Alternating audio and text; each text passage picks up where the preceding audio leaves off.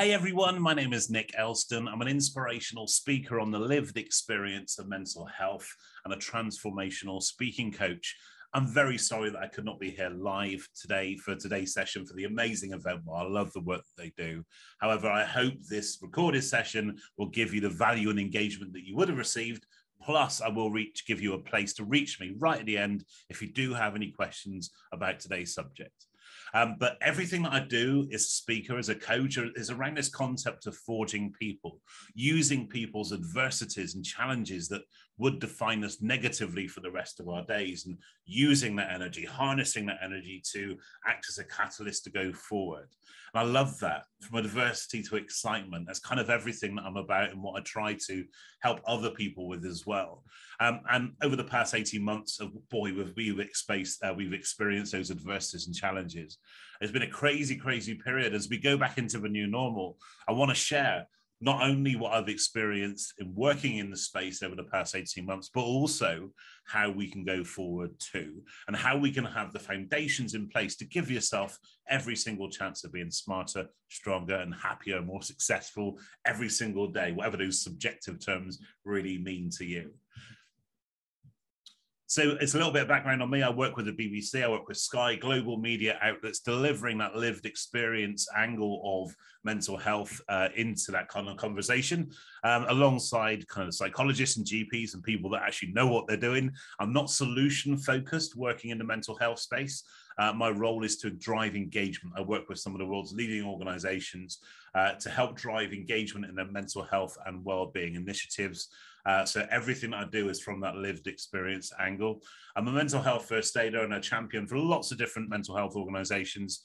I write and for lots of different publications and magazines and articles, and I deliver my stuff globally. So it gives me a real 4D perspective, even pre-pandemic, traveling the world, speaking about this stuff.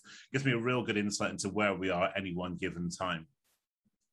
And again, I do work with some of the world's leading organizations. Uh, Harvey Nicks, posh lad. uh, you wouldn't have thought it. Um, also, the host creator of KFC TV, their well-being TV channel. Uh, yeah, I was built for that stuff. Six foot four, 20 odd stone to host a fried chicken TV station. I was built for that stuff. Genuinely, it was living the dream, as they say. Um, I want to share a little bit about my background. I think context is is huge. Context is really, really important. Um, and it's when people lose context that relationships break down and governments fall and everything else. We need to truly understand where somebody is coming from when they're delivering any form of message to us. Uh, and this is mine. This isn't an X Factor sob story. Coldplay, I'm going to walk in and play Fix You in the background because um, we kind of feel that broken people come from broken environments, and that can absolutely be true. But also, it could absolutely not be true as well. You can have the right environment for success. However, stuff can still happen along the way. And my stuff was obsessive compulsive disorder in my childhood. Uh, if you're not familiar with OCD, um, it's much trivialized due to things like Channel 4's OCD cleaners or that kind of people saying I'm a little bit OCD doesn't kind of work that way. It's a very painful, frustrating condition. Um, and because it wasn't treated as successfully as it would do today, uh, I'm 43 now. Don't judge, I've had a hard life. Uh, so back in the day, the treatment for OCD was just eight weeks of talking therapy. Now, I love talking therapy. I think it's a very, very powerful tool however, not as a fix for obsessive compulsive disorder. Um, and actually, I still use talking therapy. The reason why the guys would never be able to book me on a Friday afternoon is because that's when I have my weekly counseling and therapy session. I still use it as a proactive tool to make sure that my mental health stays positive. I think we really need to make a difference and draw a line actually between mental illness and mental health. Mental illness absolutely needs to be professionally treated, but mental health we all have. People will say to me, Nick, I have mental health. Yeah, absolutely, you do. 100% of us do. However, it's good or bad, that's a whole different thing. So I like to consider mental health a muscle, something that we can exercise and nurture, take care of, and look after every single day to give ourselves the best chance of fighting fit. And for me, counseling forms a big part of that but as I said, it wasn't that kind of fix for for OCD. So as I went into my kind of teen life, into my young adulthood, uh, it morphed into something called generalized anxiety disorder, which is where you live and operate at high anxiety, high nervous energy. Um, and here's the thing as a speaker about the lived experience angle of this stuff, I can say things that solution focused people may not say, because actually that's my responsibility is to give you the reality. I've been described as a big man, big heart, big story, brutal honesty. Here's the brutal honesty. You can be very successful running on high anxiety, but you can only run for so long until you stop. And therein lies the problem. So through education, which actually is a brutal environment, going to school as a young adult with mental illness and mental health challenges for sure, my way of dealing with that, of coping with that, was to be everything to everyone. I was in every clique and every group. Uh, people, I learned very early on that people pleasing was a fantastically effective mechanism, utterly destructive, but fantastically effective. And it's an interesting time of our lives at that period anyway, because I talk a lot about conditioning. Now, conditioning is where we kind of look at our kind of biggest challenges in adult life and we kind of look at the, the formative years around that. And most of it can be traced back to that time. So, my three biggest challenges in adult life have been anxiety. It's kind of why I'm here speaking to you today. But I come from a very anxious family. It's the way they react to things in that sense that it wasn't done with any cruelty or intent. It was just the way it was. So that's how I learned how to react to things. Um, the second, so it's kind of like a learned behavior. The second thing is around uh, body image and being big. Now, as I said, I'm six foot four, 20 odd stone guy. I ain't small. However, my association, especially as a man, with being big is that big is good, big is strong, um, reinforced by uh, some of my closest relationships with my grandparents, as much as I love them and miss them every day of my life, would say to me, he's a big lad, he loves his food. I am a big lad. I love my food. So I'm kind of screwed really because when I look to address that, lose weight or kind of tone up whatever that might be, that's really played a bigger factor. But it's interesting, I throw this into the mix that sometimes our biggest challenges can be wrapped up as a comfort blanket. And the third thing uh, is to uh, make sure that I avoid things like alcohol and gambling and things that obsessive traits will actually not be a really good mix with. Um, alcohol was an interesting one. I don't drink alcohol anymore. In fact, I didn't realize alcohol was a problem uh, until I stopped. Um, that in March 2019, so fairly recently, so well into my kind of journey, I guess, um, that I was rushed into uh, Bristol Hospital, Southmead Hospital in Bristol. Uh, I live just north of Bristol, and uh, with a mega high blood pressure, it was crazy high. And the doctor said to me, Mr. Elston, you've got a very big heart.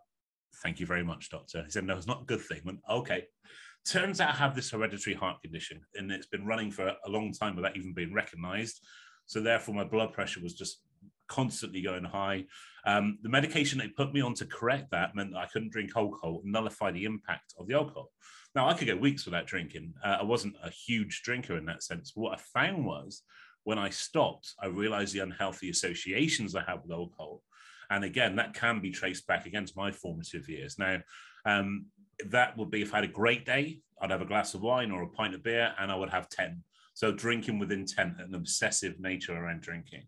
If I had a, a bad day, I'd do exactly the same. So it's interesting that that reward and punishment thing was was absolutely the same uh, kind of action, I guess. Um, and it was only when I stopped that I realized actually how much of an effect that had on me. So, in terms of socializing and going out and my anxiety and sleeping and lots of different things. So, the reason I throw this into the mix today, and it's a big subject, of course, I want to scoot along several subjects to leave you some food for thought. Some of your biggest challenges will absolutely go unchecked. We have all the answers we'll ever need. We just need to ask ourselves the right questions and then move the hell out of our own way because everything in us will tell us to stand and fight. We'll get defensive when we start to break down that conditioning or ask ourselves these questions. One of the most powerful exercises you can do is to wake up tomorrow morning and question everything that you say to yourself and everything that you do. Now, everything you say, I'll come on to right at the end, your narrative. However, everything you do. So, why do you wake up at this time? Could you do with more sleep or less sleep? Or is it because you've always done it that way? Why do you wake up next to them? It's a question you may not have asked yourself in a while. And I kind of throw that one in because it seems like a little bit of blue, but it's not.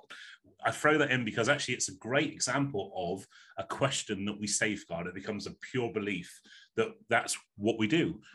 But I believe that everything that we do and who we're with and everything else should be a choice. Every single day we choose to be in that relationship, in this situation, in this job, whatever that may be let's take reincarnation off the table here. If we go one go go one go round at this, we want to make sure as our go round. Now, for me, you may think, kind of, where's he going with this? What's the link with mental health? Well, the link is this like uh, sexuality or race or gender or lots of different things in life, um, mental health affects our sense of belonging. We don't feel that we can aspire to be any more, to aspire to be any greater, any better than where we are right now. So, actually, what it does, it becomes a limiting belief. It means that we do uh, say uh, yes to the people we want to say no to. We are more subservient to more dominant people, more dominant situations. So this is really, really interesting. That actually becomes just as much about personal development as it does about mental health. Now that that kind of ecosystem in school that I really uh, kind of developed worked so well. I took it into my corporate life. And for over a decade, I run at high anxiety, always in earlier than I needed to be, away later than I needed to be. Um, I was always I was, I was in sales, client facing roles. It's a really heady mix with anxiety, high anxiety in the sales role. Um, constant paranoia about clients leaving you and clients paying and everything else. We've all been there, haven't we? Um, and I've done that for so long um, over a decade I was running like that. And uh, I've been to a business networking meeting in 2012. It was outside of a Premier Inn in Somerset. Classy guy, choose your breakdowns well. If I knew I was talking about this stuff for a living now, I'd go to Hilton or somewhere more exclusive. It is what it is. But after that sustained period of burnout for over a decade, I left that business networking meeting that morning and I got in the car and I broke down. And that's where everything changed for me. I lost hope or the hope of something better. People think that breakdown is quite an angry pursuit, an aggressive thing. It's, it's really not. It is frustration, it is painful. However, the worst thing is feeling absolutely nothing at all. To cut off feeling love, or cut off feeling hate, to cut off feeling bad, or cut off feeling good. You can't have one without the other. So you end up living this self contained numbness. You end up living in the structure that you created to protect yourself. And it was at that point I decided to use speaking as a way forward. I didn't intend that at the time.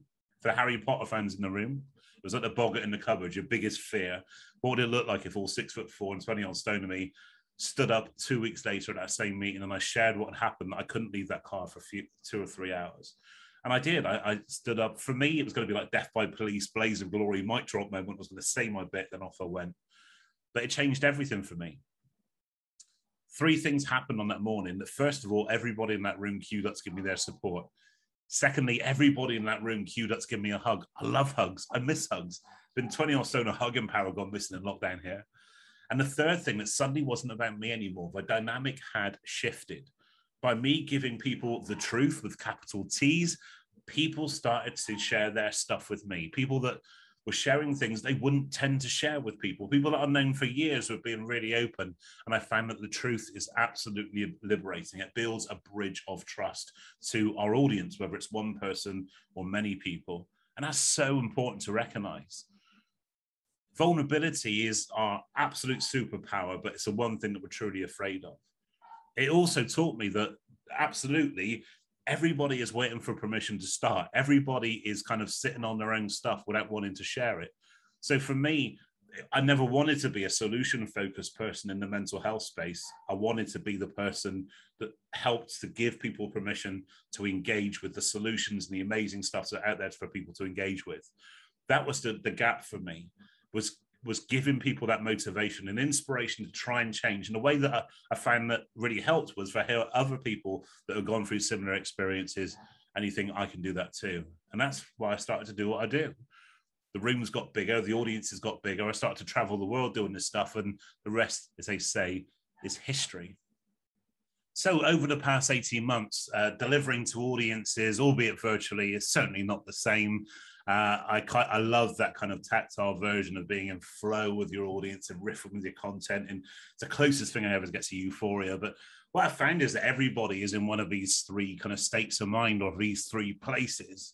But these three things are actually a step back from any challenge that you're experiencing right now. This challenge helped me back from my breakdown to acknowledge, survive, and evolve. This also helped me back as a business, as an entrepreneur uh, that in March 2020, uh, all of my business was done in person. None of it was done online. And like many of you can under, understand and appreciate, we've all had our challenges around that.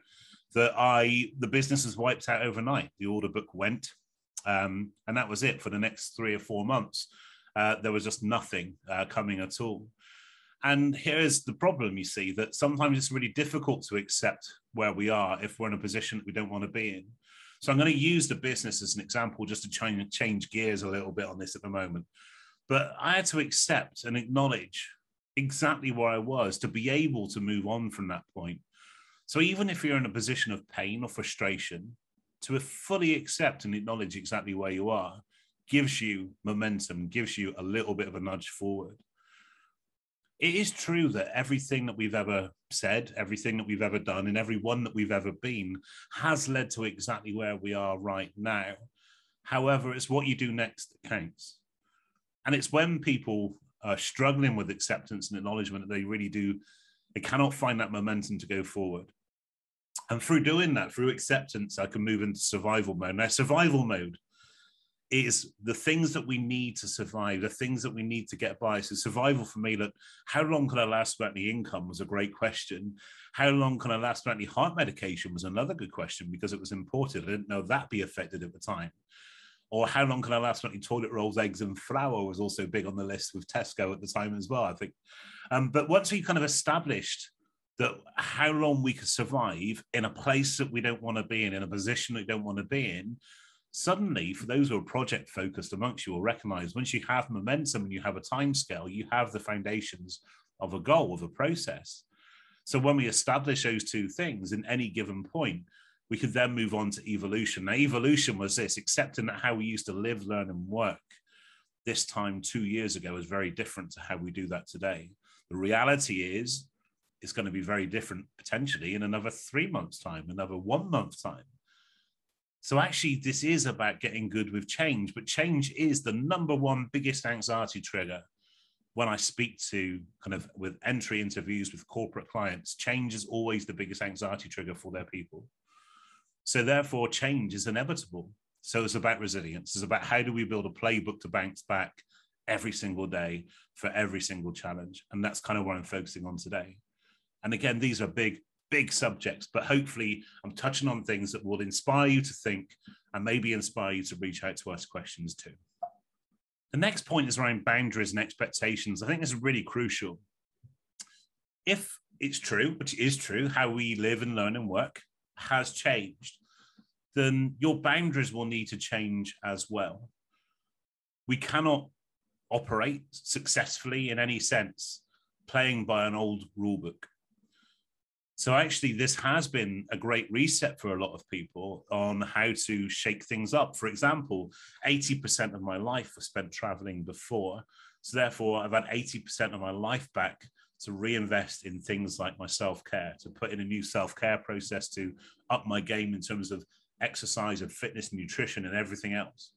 So actually, the rules have changed. But even on a simple level, to use simple examples, I love simple examples. I'm not a details guy for example, if your email response time was pre-pandemic was eight hours and now uh, sorry four hours and now it's eight hours fantastic. Well, your new boundary is your email response time is eight hours.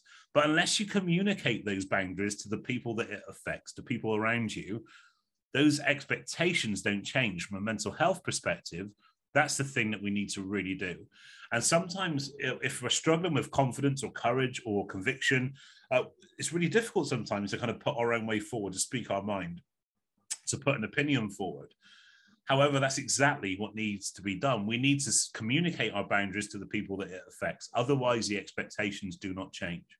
And if the expectations do not change, the pressure, the stress that you may experience, anybody that's faced deadlines or projects or anything like that will absolutely understand that.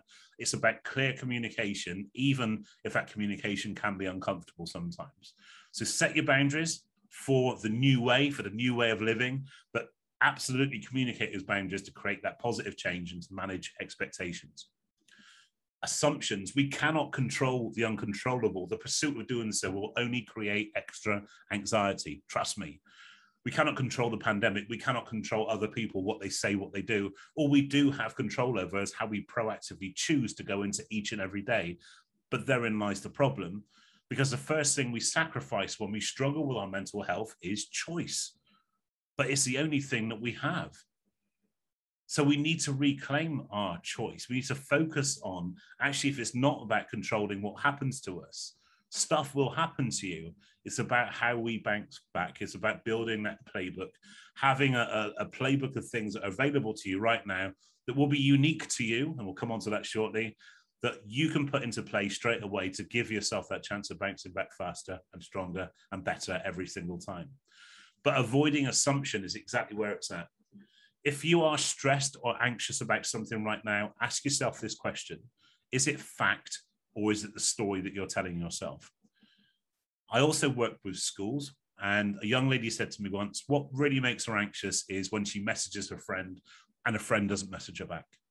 But that's not what makes her anxious. That's the transaction. What makes her anxious is the the narrative, how she's telling herself that she's I've I've offended them, they don't love me anymore, we've fallen out, that kind of thing. But that's speculation.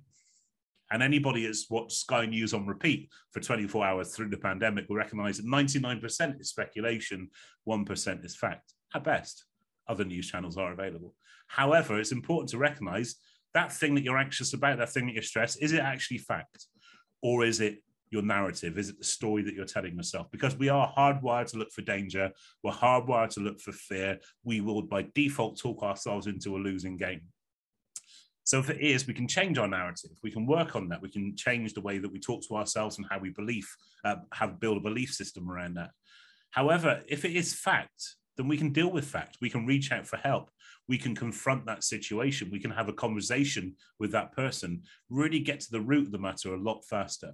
People that have emailed or messaged somebody with a concern will understand that completely. It's constantly waiting for that response.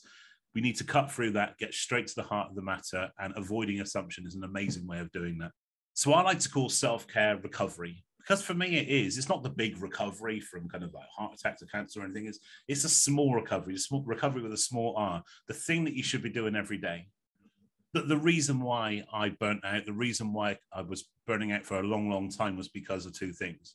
I was masking my behavior. I would try and be what people want to see in me I would try and be what situations demanded of me, but I sure wouldn't damn show myself because when I showed myself, my fear was my false evidence appearing real. My fear was that I would be dismissed or judged or not loved, like we all do. It's right, public speaking is a greater fear than death, according to Harvard. We fear ridicule more than we do dying. It's crazy the conditioning we're fighting against.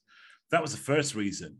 So, actually, if you find that in any given situation, you're just trying to mirror what the other person's doing or want to see from you, but you're never truly you, that really is a sign to look out for. The second thing is if you check your diary or your calendar now, is there a part of your day that's exclusively ring fenced for you to rest, recover, and recharge so that you can go again strong tomorrow?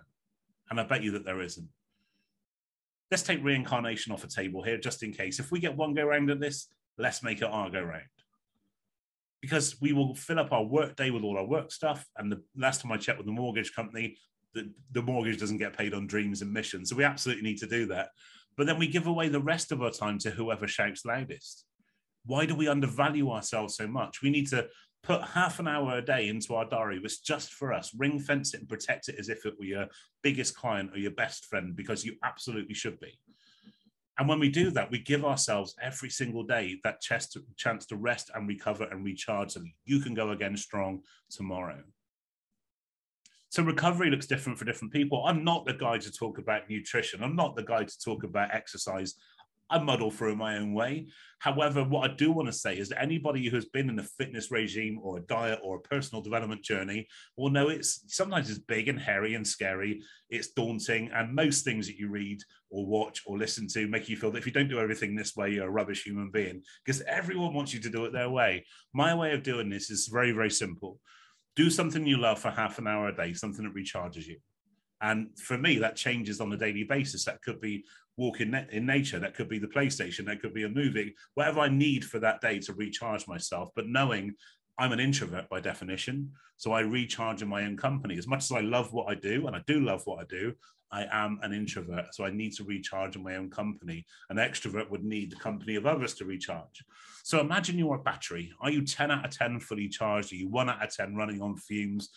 Check in with yourself every day because that will be the answer to your question.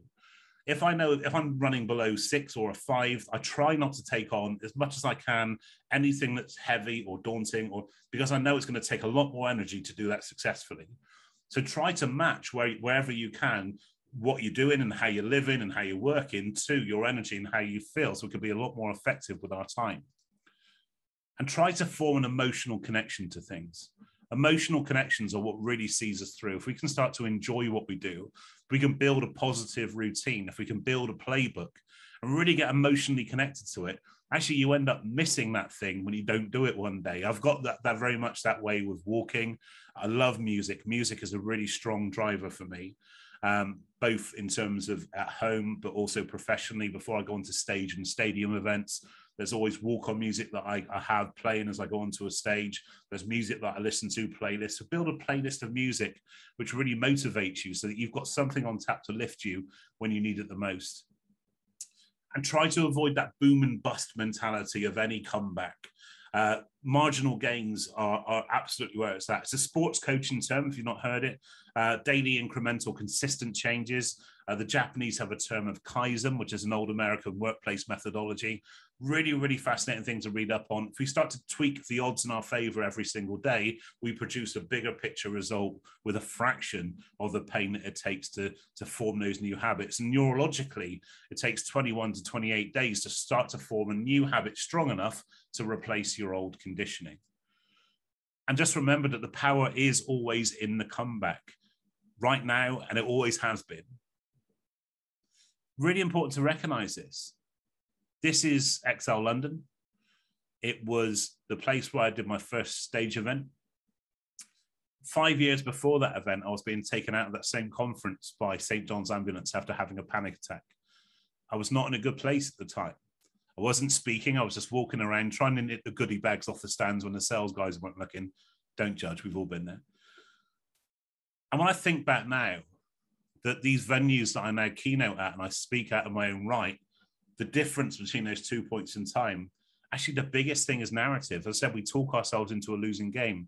Tune into how you talk to yourself. I would go to these events and conferences and the, the amazing things that, that are on for us to go and visit and attend. And I would say, I'm not good enough. I'm not good looking enough. I'm not thin enough. Uh, I could never do that. I could never speak, certainly not on the main stage. All these things, we talk ourselves into a losing game and it reaffirms our belief, compounded by mental health and mental illness challenges.